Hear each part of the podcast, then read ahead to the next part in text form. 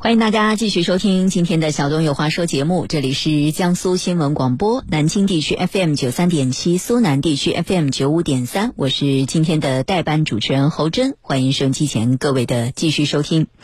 接下来我们来关注一下新能源汽车的充电问题，其实这也是一位呃南京的朋友所碰到的问题，不知道使用新能源汽车的朋友，你在使用的过程当中碰到的最大的问题是什么？充电难吗？小区已有的车位能不能够顺利的配建充电桩呢？家住南京花港幸福城的业主侯先生就碰到了这样一件烦心事儿。他在小区里申请物业给他安装充电桩已经有快一年的时间了，但是始终都没有得到一份满意的结果。随后，侯先生就发现说，小区内有的业主已经成功的安装了充电桩，所以他就觉得很奇怪。同样是业主，为什么我不能装，别人可以装呢？这个安装的标准和依据到底是什么呢？来，我们来听一听记者的调查。侯先生说，他买了一辆新能源汽车，充电桩是由厂家负责安装，可就在他向物业公司申请时遇到了麻烦。就是在装充电桩的时候遇到了麻烦，就是现在呢。物业是推给这个小区的，就是车位的产权人是安居集团，推给安居集团。安居集团现在呢是不给我安装。原来侯先生所在的花岗幸福城市保障房，地下车库的产权不归业主个人所有。要想安装充电桩，就必须通过物业公司向安居集团申请。侯先生说，每次申请后得到的答复都是不行。就是我在一二三四五已经投诉了一年了。他就是每次就是重复的短信发给我，以小区未预留线路，就以这个理由不不给安装。为了了解情况，记者找到了小区的紫竹物业公司。这个产权是安居的，不是我们的，我们没有决定权，我们都要经过安居来那个的。嗯，那需要什么样的一个条件呢？我们这边都有的，你看一下。这名工作人员表示，安居集团给他们下发了一个通知，禁止在花岗幸福城的地下车库安装新能源充电桩。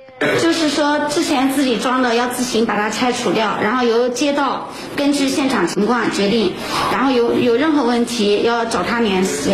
然后我现在打个电话，他也不接。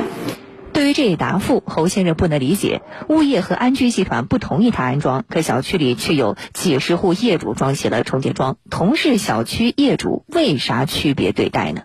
除了一般的小型充电桩啊，在海棠园我们还找到了这样一个柜式充电桩，它的最大输出功率啊达到了六十千瓦。知情市民告诉我们，这是给网约车充电的快速充电桩。我现在就是质疑的，就是大家都是同一个小区的，为什么这些人他们可以安装，我我却不可以安装？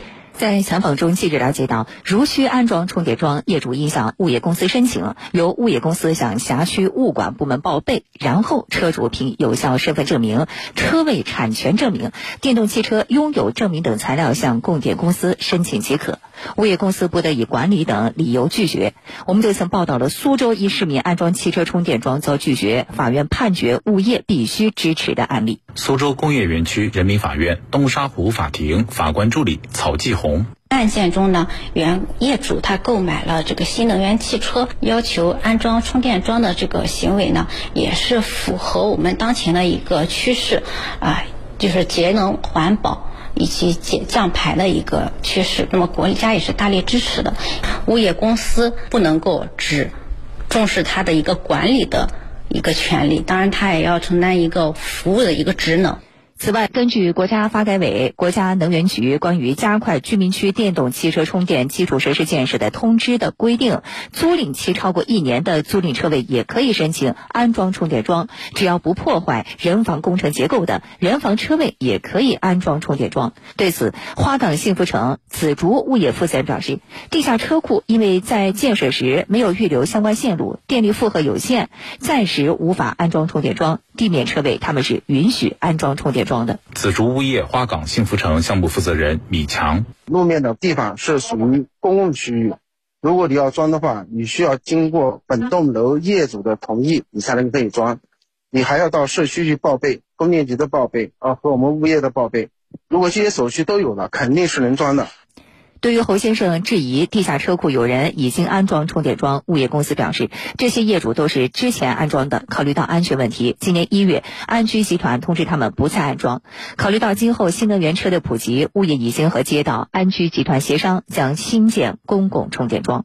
我们经过跟街道还有安居集团的商讨，决定在小区的外围建一大排充电桩。这个东西已经形成文文字了。尽快会在九月份左右，应该就能完成这个项目。物业工作人员表示，在公共充电桩建成后，将缓解新能源车充电难的问题。物业说，大概九月份就能完成，距离九月现在也不远了。那我们倒要看一看到九月份侯先生的小区这个公共的充电桩能不能够建得起来，他的新能源车充电是不是顺利？把侯先生的这个事情拿出来说。其实我想，这也不只是他个人的事情，因为全国多地都曾经有过新能源车主碰到类似的问题：非产权车位不批、非长租车位不批、电容量不足不批、消防安全未达标不批、其他业主不同意不批。有很多新能源车主遭遇过物业的不允许、不配合。有一份中国电动汽车充电基础设施促进联盟的调查发现，截止到二零二一年底。居住地物业不配合是新能源汽车不能随车配建充电设施的主要原因之一。这个数量大概是在三十八点一万条样本当中占到了接近百分之十的比例。物业不配合业主安装充电桩，这种案例在全国都有，也曾经有过起诉到法院进行判决的案例。那我们来说一个案例，就是法院判决的。法院判决的理由倒值得我们来听一听。这个案例呢，发生在广州。广州的尤先生计划在自家购买的车位上安装充电桩，多次向所在区域的供电局申请现场探测。供电局上门探测之后，口头答复说具备条件，而且明确了个人充电桩你要报装所需要提供的各种证明。但是呢？小区物业公司却要求尤先生找供电局，你先出一个揽责证明，承诺充电设施今后如果发生安全隐患，由供电局承担全部责任。作为业主，尤先生有这个权利向供电局要求开吗？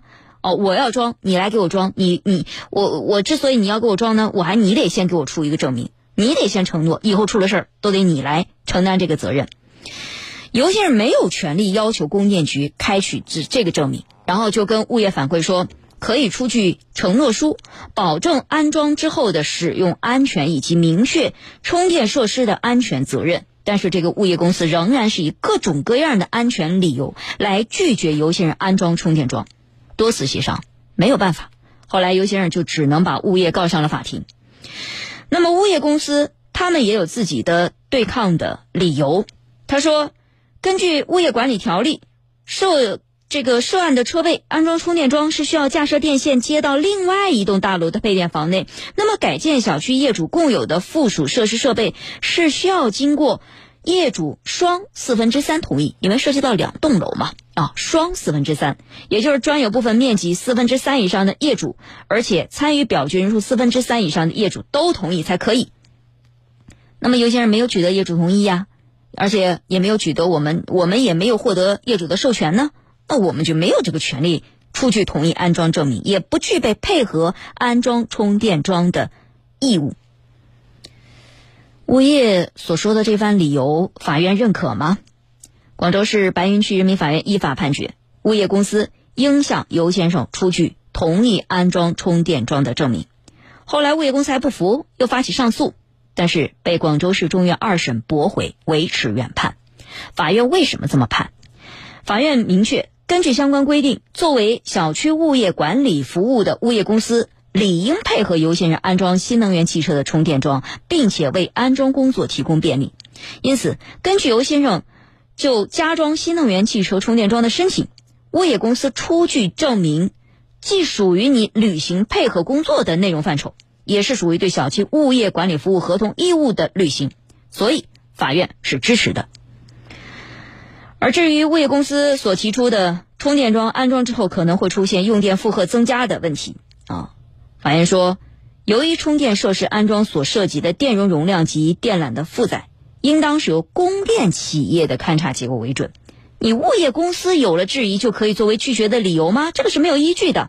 所以法院对于物业公司的这份意见是不予采纳的。从这个案例当中，我们可以看到，法院最终是支持了业主的相应的权利和主张。现实当中，确实对于小区安装一些充电桩的设施，嗯，会存在一些拦路虎，存在着一些重重的障碍。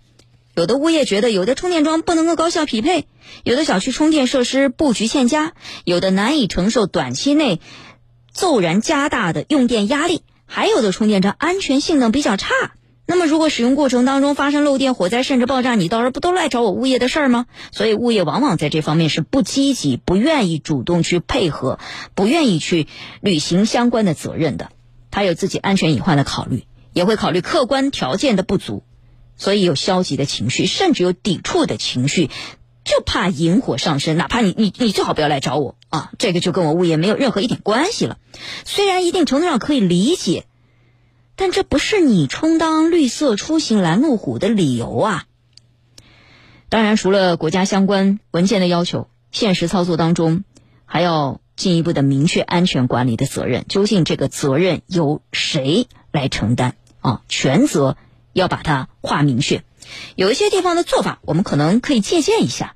在二一年八月，成都出台了。居民小区电动汽车充电设施建设管理实施细则，那么对于个人所属的充电桩，有一个谁所有谁负责的原则啊，我觉得这个原则是大家都能够接受的啊。居民自用充电桩由所有权人负责运行维护管理，承担安全管理主体责任啊。另外，电动汽车生产销售企业对它质保期内的充电设施质量安全你要负责。你这个东西是你生产的，你当然要保证它的质量。小区管理单位，这就的指的是物业了，它的责任是什么呢？加强日常巡视，协助并监督充电设施所有权人履行安全责任。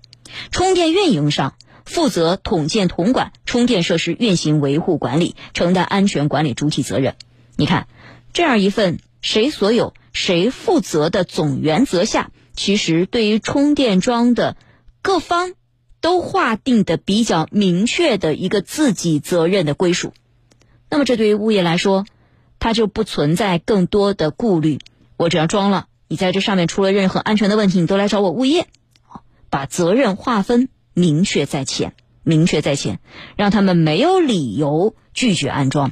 如果明确了还要拒绝安装，还要阻挠，还要不配合，那就依法依规惩处。